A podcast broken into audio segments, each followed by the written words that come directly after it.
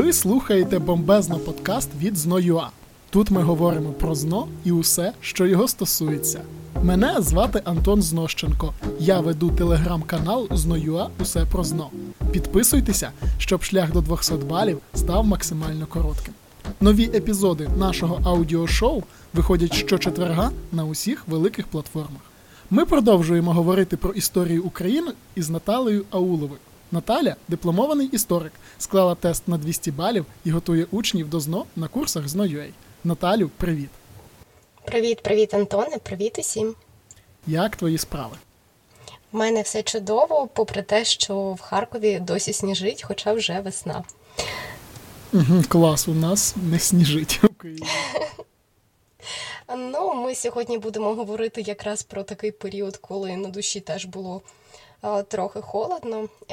Як ти ставишся до 18 сторіччя? Е, ну, оскільки в мене немає якихось там алюзій щодо хруста французької булки і балів, тому прохолодно, а в історії України, в принципі, 18 століття одне з таких найсумніших, напевне, тому що боротьба, яка була у 17-му, як то кажуть, закінчилась. Ну, нічого, як то кажуть, просто вона закінчилася повноцінно, така формату е, державотворчого. Е, Все тлен.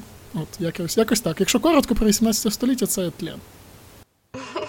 Дуже добре в тебе спрямувалась думка. Ну, все ж таки, як і будь-де, є проблиски щастя ага. або проблиски якихось цікавих подій і в цьому сторіччі. Тим паче ми вже поговорили про лівобережжя і максимально там розглянули все, що відбувалось. І сьогодні я тобі пропоную подивитись, що ж відбувалось в той час на правобережжі і як це було події з подіями лівобережної України пов'язано.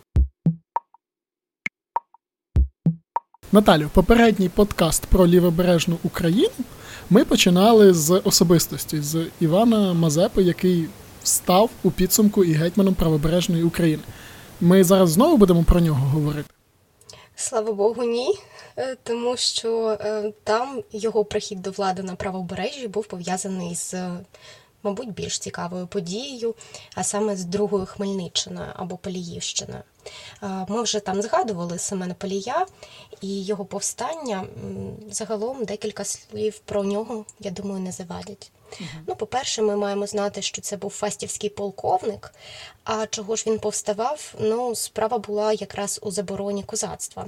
Тобто у 1699-му Річ Посполита, точніше, Сейм Речі Посполитої, вони прийняли рішення про те, що козацтво на правобережжі можна забороняти, бо вже Палій прийняв участь у боротьбі він, до речі, навіть європейській коаліції допомагав воювати в Європі проти османів. Тобто він річ Посполиту максимально до цього підтримував. А потім вони вирішили, що козацтво більше не потрібне. Ясно, що йому це не сподобалось, і тоді він починає свою боротьбу. З цікавенького ще можемо поговорити про відносини із Мазепою до цього повстання. Як думаєш, як вони ставились одне до одного? Ну, підозрюю, в них були просто якісь ділові стосунки. От, Ну, чисто як, оскільки вони були в одному, в одній формації, до однієї формації належали, тобто і той був козаком, а той був просто ну, став пізніше, відповідно, був серед козацької старшини і став гетьманом. Ну, я тобі скажу, що можливо просто ділові, а можливо теплі ділові стосунки, тому що Мазепа за власним коштом купив будиночок із садом для палія і його родини. Причому будиночок був не абиде, а в Києві на Подолі. Угу, То він прямо у центрі. Тобто клас. Це це свідчить точно, що в них як мінімум були теплі ділові стосунки. Отож. Все поруйнувалось, і дуже дивний такий момент е, через це повстання, так Угу. Семен Палій він е, відмовився визнавати владу Річі Посполитої, сказав, що е, не годиться так. Він почав отримувати контроль над більшою частиною правобережних земель, що ще належали Річі Посполитій, і сказав, що це взагалі тепер є його держава, і буде відновлювати він її в кордонах за отією гадяцькою угодою Виговського. І начебто все було норм. Він навіть сказав, що визнає зверхність московського царя. А потім московський цар пригадав, що у північній війні йому не завадила б допомога Річі Посполитої, тому так вийшло, е, що Петро І видав йому указ про те, що він має віддати всі зайняті польські міста. Ну, явно, що Семенополію це не могло сподобатись, і він почав перемовини зі шведським королем, е, за що Мазепа його і заарештував.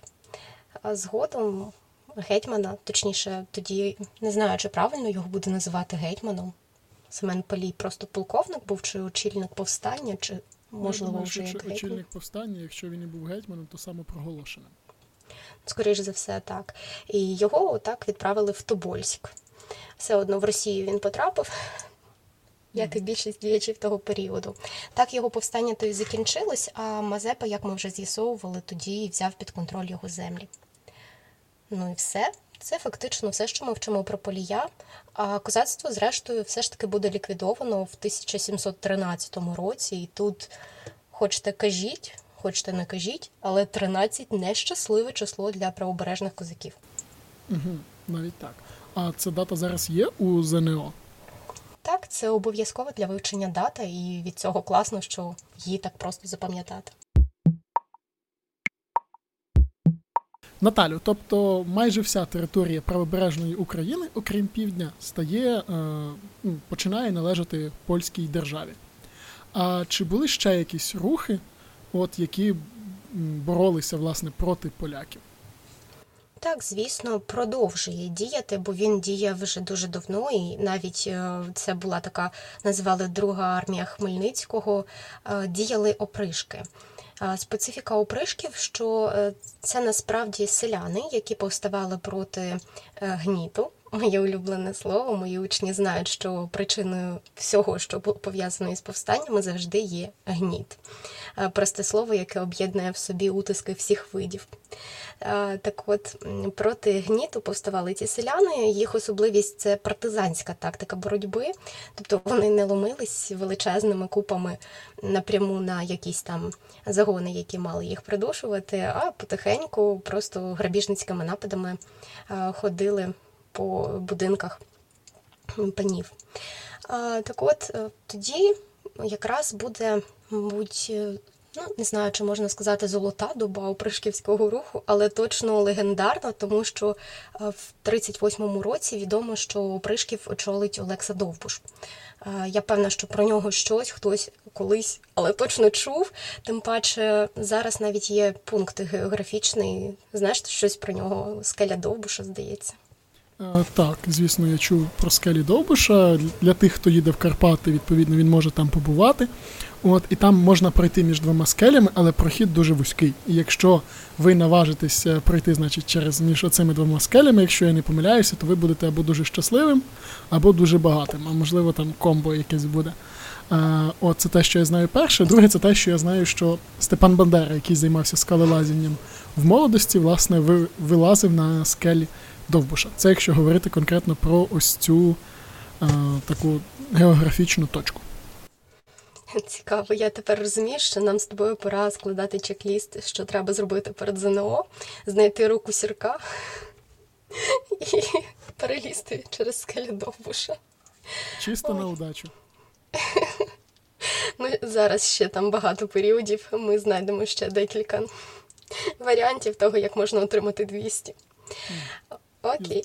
І, і ще зателефонувати в англійські банки, спитати, де золото полуботка, чи коли таке можна буде забрати депозит. Уяви, вони коли-небудь відповідатимуть, як воно є. Угу. Окей. Трохи пофантазували, давай повертатись в нашу площину е, ЗНОшної історії і з'ясуємо про взагалі Олекса Довбуша. Там з ним теж цікава історія вийшла. В нього був брат, з яким вони дуже посварились через алкоголь. Тому народ не вживайте, бачите, навіть брати між собою сваряться через таке. А, і от Олекса Довбуш продовжив цю партизанську боротьбу. І що особливого в опришках, вони охоплюють широку географічну таку територію, тобто і Галичини, і Закарпаття, і Буковини частина, всюди вони ходили. Ну, в основному Довбуш боровся на Прикарпатті. З особливостей, які, можливо, будуть вам цікаві, це його смерть, вбили його теж через гроші, фактично. Бо польські шляхтичі підкупили просто людей, які мали надати притулок довбушу, і в нього вистрілили в при- в в притул, коли він прийшов просто переховуватись. Потім його допитували, намагались знайти його скарби, але я не знаю, які там скарби могли бути. І от на цьому скінчилось життя легендарного ватажка опришків. Опришки все ще продовжували діяти, і ми будемо знати, що ще потім в 19 сторіччі це буде штолюк. Але більше за них на ЗНО вам нічого не знадобиться. Отже, ми можемо переходити вже і до другої половини 18 сторіччя. Мгм. І, Як я розумію, тут буде е, та дата, яка, яку знають усі учні з NoUA, оскільки вони вводять е, цю дату як пароль до Wi-Fi. Так, ти абсолютно правий. Ми будемо зараз казати про гайдаманський рух, Коліївщину і трошки поговоримо ще про Барську конфедерацію як е, частинку всіх цих подій. Тоді розкажи, будь ласка, з чого усе почалося і хто очолював цей рух? Тобто, що потрібно знати на ЗНО? На ЗНО нам знадобиться знати, що Барська конфедерація це було об'єднання поляків-католиків. Чого ж вони об'єднались? Справа була у політичних іграх, які на той момент проходили. Тут варто пригадати взагалі, що на той момент в Польщі правив Станіслав Август Понятовський, і оцей Понятовський він якимось чином, як і більшість відомих діячів того часу, був коханцем Катерини II. Вона допомогла йому завивати владу в Польщі, і він фактично змушений був іноді прислуховуватись до того, що вона просить. Так от е, пішли такі е, чутки про те, що тепер буде урівняно всіх в правах. Е, Це ясно не сподобається католикам. Е, Часто мене діти питають: а в чому ж тут проблема? Чому католики не задоволені? В них же права не забирають. Як думаєш, в чому проблема, що католики і інші конфесії будуть урівняні в правах? Якщо чесно, мені складно зараз от подумати якусь таку причину. Е, Напевне, те, що. Ні, ну, якщо чесно, в мене немає якихось об- об- оптимальних версій, щоб я таки сказав, да, от по-любому через це. Тому мені вже цікава відповідь. Е, Тут же питання в тому, е, для когось це буде урівняння в правах, а для когось пониження в правах, тому що е, вони то свої права не втрачають, але тепер такі самі права мають всі інші. Тоді сенс в їх якихось привілеях. Угу. Ну, я просто, якщо дивитися відірвано лише на релігійні конфесійні права, то я тут ну, для мене ось це було питанням. А якщо дивитися в контексті економічних прав, які прив'язуються, тобто, що тепер там в них будуть менші податки, скажімо, і так далі, то тоді дійсно економічно е, це зменшує просто притік грошей в казну банально. І це вже буде великим мінусом для е, католиків. Якось так. Правильно ти кажеш, і ще там політичні права були з цим пов'язані, тому що, е, звісно, в Сеймі польському переважали католики і. Та, в принципі, всюди переважали католики. Це була католицька держава, і тому, вочевидь, вони не хотіли поступатись ще своїми правами, не хотіли їх з кимось ділити. А саме тому вони таємно зібрались у будинку одного зі шляхтичів, склали свою а, таку програму дій. Потім проголосили її в місті Бар, звідси назва Барська конфедерація. В них навіть були свої. ем, Наймані загони військові, тобто вони ще й озброєні ходили, і потім вони почали ходити по селах і містечках і е, воювати, типу, проти Августа Понятовського, цього так, Станіслава, і е, фактично чинити справедливість, як вони то вважали. А це не дуже сподобалось е, вже на той момент діючому гайдамацькому руху. А гайдамаки, знаєш, як перекладається взагалі? Е, Гайдамак, вільна людина. За однією з версій, так, ще там є про те, що це гайдамаки, це типу злочинці, якось багато різних варіантів перекладів. Тому, якщо вам народ цікаво, етимологія, правильно? Етимологія слова, а, то почитайте, хоча б на тій самій Вікіпедії або в якомусь словничку. Багато цікавих словечок зможете дізнатися. Так от про гайдамацький рух загалом це щось на кшталт опришківського руху, тільки трохи інший регіон їх поширення. І як частина гайдамацького руху, в тому ж році, коли була заснована Барська конфедерація, тобто 1768-му, спалила пароль для Wi-Fi, так. Частинку, це нормально, там решта ще є питання. Ого. Е, отже, якраз цей рік і став роком такої події, як Коліївщина. Е, за Коліївщину маємо знати ще двох ватажків. Насправді, ватажок спочатку то був один, це Максим Залізняк, і він очолив такі повстання, які ходили по містах, захоплювали їх, е, чинили розборки з не тільки з поляками, не тільки із католиками, а й греко-католиками. Звісно, місце мали і єврейські погроми. І от е, коли він підійде до Умані, там буде такий уманський сотник. Він, здається, був на той момент, е, який керував міліційними формуваннями е, Іван Гонта. Ну і він чомусь вирішить, що з Залізняком йому буде краще, тому він об'єднався із ним, і тоді сталася та Уманська різня або Уманська трагедія, як її, мабуть, краще вже тепер називати. Знаєш, тут я просто додам. Е, ми зараз просто проговорили про гайдамаків, тобто про людей, які боролися проти поляків з певних своїх причин. Але вам, як історію формату, щоб це запам'яталося, значно краще з'явилися якісь яскраві образи в головах, додати трошки драми, крові і антисемітизму і е, антипольських настроїв. Прочитайте, будь ласка, поему Тараса Шевченка Гайдамаки. Вона велика, але вона офігезно цікава.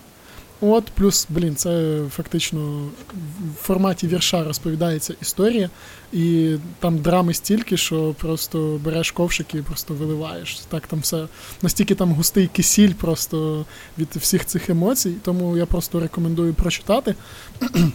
Там ви дат якихось конкретних для себе не запам'ятаєте, вам достатньо знати лише 1768. От, Але це дозволить вам краще запам'ятати, хто керував, як все відбувалося, проти чого боролися, тому що там фактично це все є. Коліївщину було придушено потім. Запам'ятайте, це важливо військами Російської імперії, адже вони були гарантом для Речі Посполитої як внутрішньої, так і зовнішньої безпеки. Тому Росія допомогла подавити це повстання. А от е, далі ми можемо переходити до цікавинок, які були на той період в Австрії. І тут питання: а чого в Австрії? Бо була ж річ Посполита. А поки зустріч з Марією Терезією з Австрії відкладається, я розповів вам про курси ЗНО ЗНО.UA. У нас є викладачі з власним балом 195, підручники, в яких лише потрібна інформація, та зручні офіси у Києві та Харкові. А якщо ви з іншого міста чи села, ви можете готуватися у нас онлайн по всій території України. Перше заняття безкоштовне. Реєструйтеся на урок за посиланням в описі до подкасту. А я повертаюся до Наталі далі говорити про історію правобережної України. Наталю, звідки взялася Австрія в історії України? Австрія з'явилась тут е, достатньо давно, тому що вони вже на той момент володіли частинкою Закарпаття, але от потім е, трапились наступні події.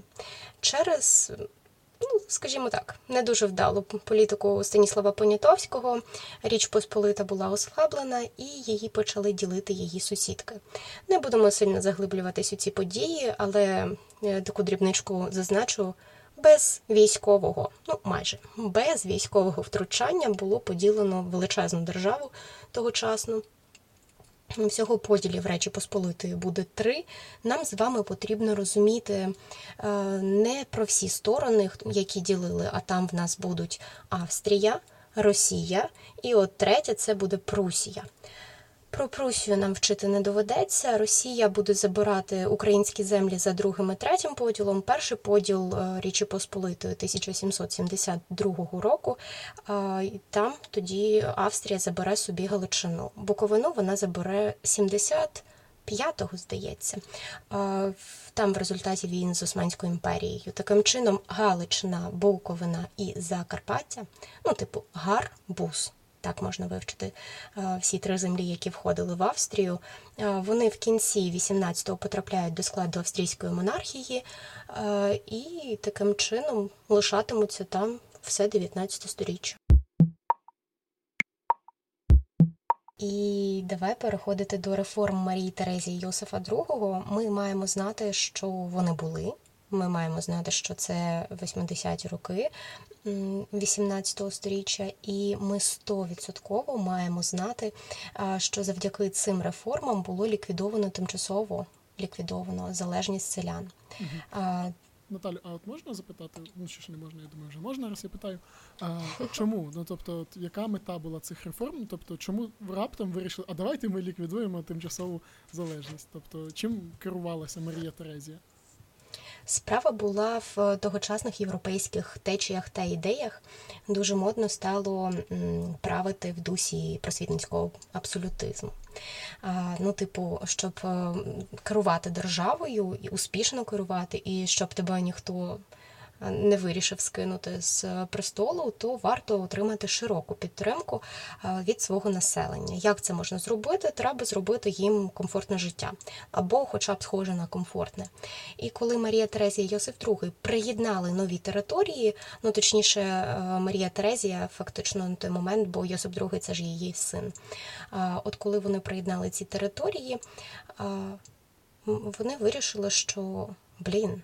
Треба, щоб вони не від'єднались тепер і щоб вони були раді нам. І ти знаєш, ці реформи дійсно заклали таку ну, дуже лояльне ставлення українського населення саме до австрійських монархів. Наскільки воно було лояльне, уяви собі, навіть в період вже Першої світової війни, тобто ну, вже багато часу пройшло. В період Першої світової все одно в одній з організацій був варіант створення монархії на чолі з представником імперії Габсбургів. Тобто до самих Габсбургів ставились нормально. Що ж зробили Марія Терезія та Йосиф II за період свого правління? Вони встигли провести реформу освітню, запровадили освіту початкову рідною мовою. До речі, як думаєш, це добре чи погано?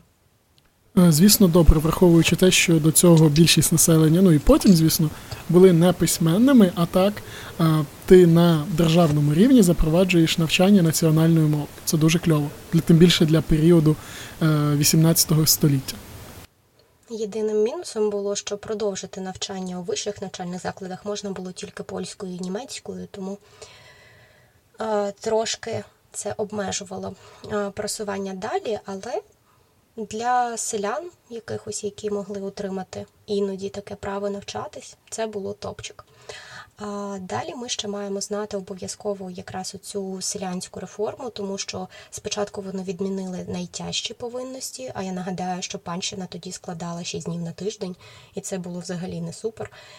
А тепер заборонили тілесні покарання, відмінили найтяжчі повинності, зменшили панщину до Два-три, здається, там було дні mm -hmm. на тиждень. І навіть потім вдалося з 80 по 82 рік взагалі ліквідувати залежність селян, що теж було проривом для того часу.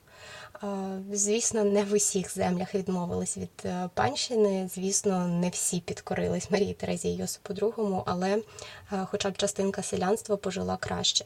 Ще те, що мене особливо вразило, е, оскільки селяни тогочасні вони були фактично власністю панів, то саме пан вирішував, кому за кого виходити заміж або на кому одружуватись.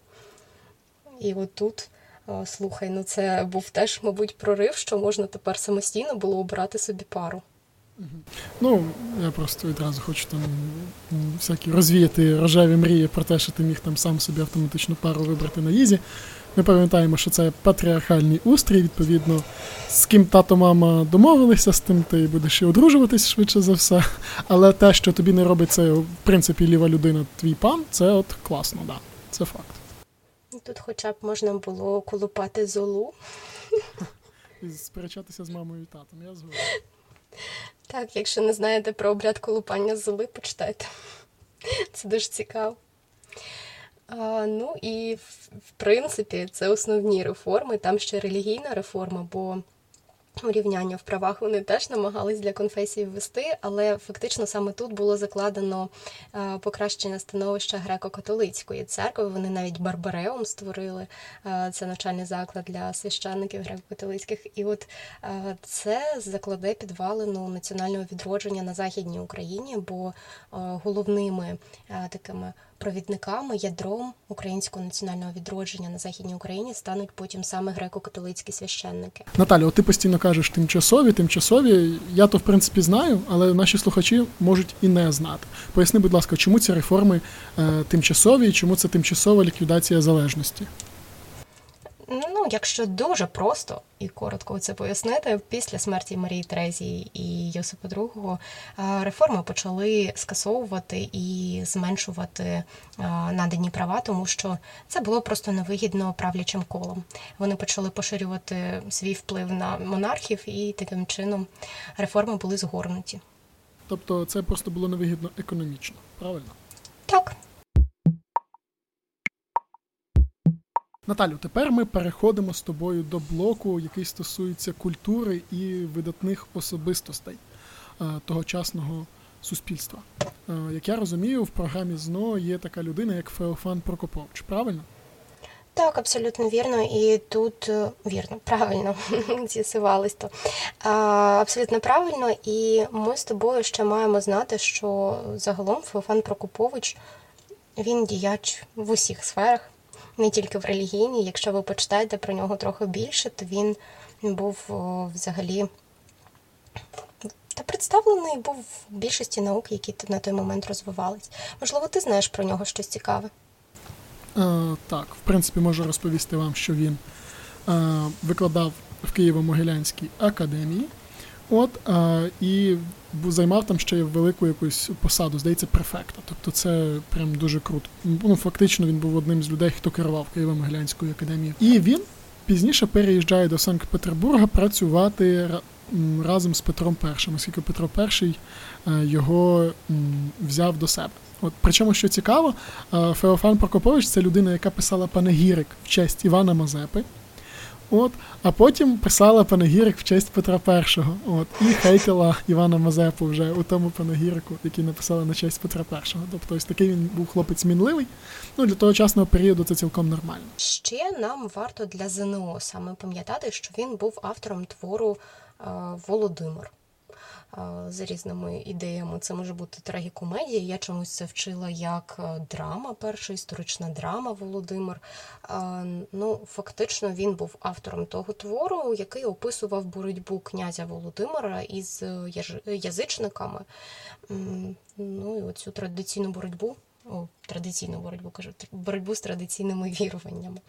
І ми можемо переходити до наступного діяча Григорія Сковороди, але тут, мені здається, наші слухачі можуть розказати нам навіть більше, ніж ми з тобою знаємо, бо вони вивчають його в школі. Як, е, от. Давай запропонуємо, мабуть, так. е, Народ, пишіть цікавинки в коментарях, які ви знаєте про Григорію Сковороду. Нам теж буде цікаво почитати. Найбільш цікаві факти ми відзначимо як, якось. Да, я тут просто додам, що вам все, що варто знати про Григорія Сковороду, що він був мандрівний філософ, е, людина, яка активно топила за свободу, за е, ну не теж не скажу, що рівність, це просто за свободу кожної окремої людини. І, власне, ви це вчите в форматі його творів з української літератури. І про нього вони краще скажуть, ніж будь-що інше. От також скажу, що він займався вчителюванням, е, їздив е, по Україні, дуже багато мандрував.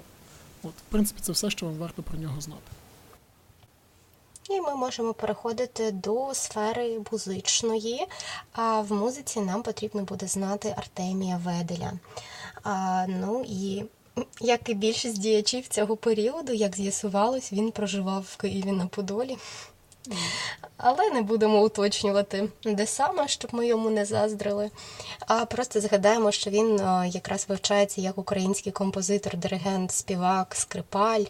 І знаєте, е, як я запам'ятала, що він відноситься до сфери музичного мистецтва.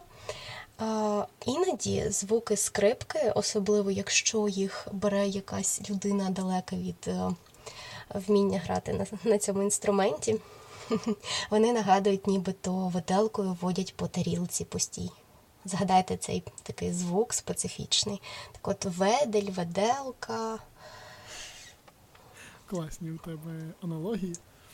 Так, раніше ми ще вивчали, і я думаю, що вони, е, скоріш за все, можуть трапитись, просто в програмі вони чітко так не прописуються тепер, як ця персоналія. Е, Ще там буде Бортнянський і Березовський. І от е, Березовський, як ми із Чубинський Вербицький запам'ятовували, так, Вербицький як верба дерево шелестить, і тоді музика. Так і з Березовським можна запам'ятати, що він Максим Созонтович був композитором. Е, Таким чином. Березка, брізка, так вона теж шелестить.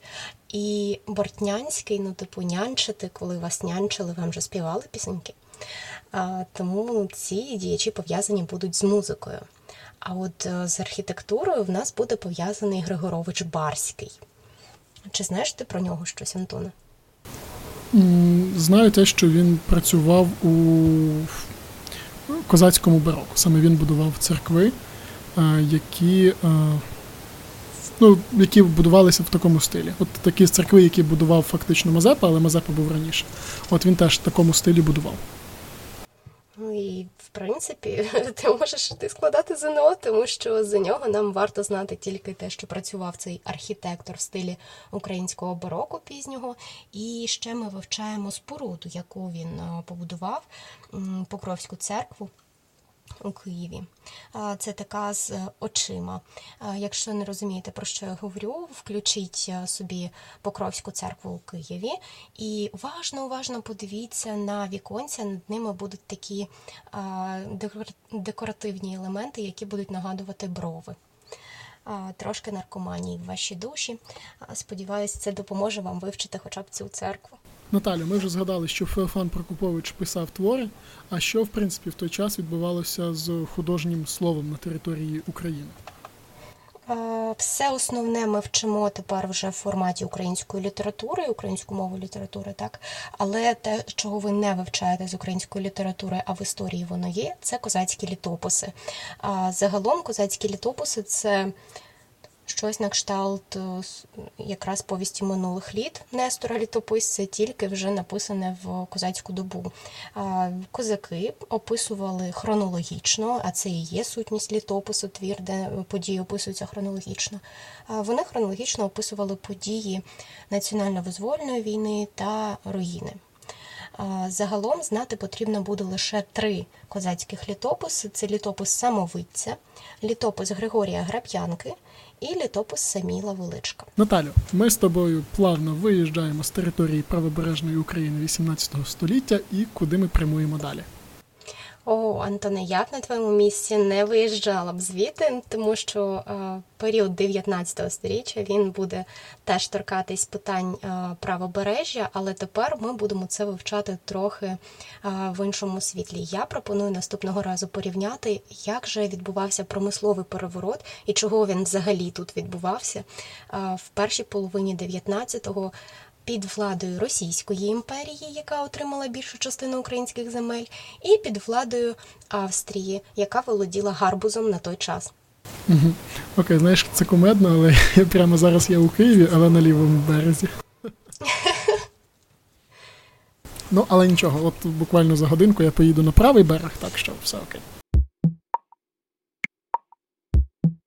Друзі, ми закінчуємо цей подкаст, проте наступний буде вже за тиждень. Не прогавте. Пишіть нам відгуки в Apple Podcast та CastBox. Цим ви нас підтримаєте. А я нагадую, що мене звати Антон Знощенко, і ви слухали бомбезна подкаст. Почуємося, Па-па! Па-па!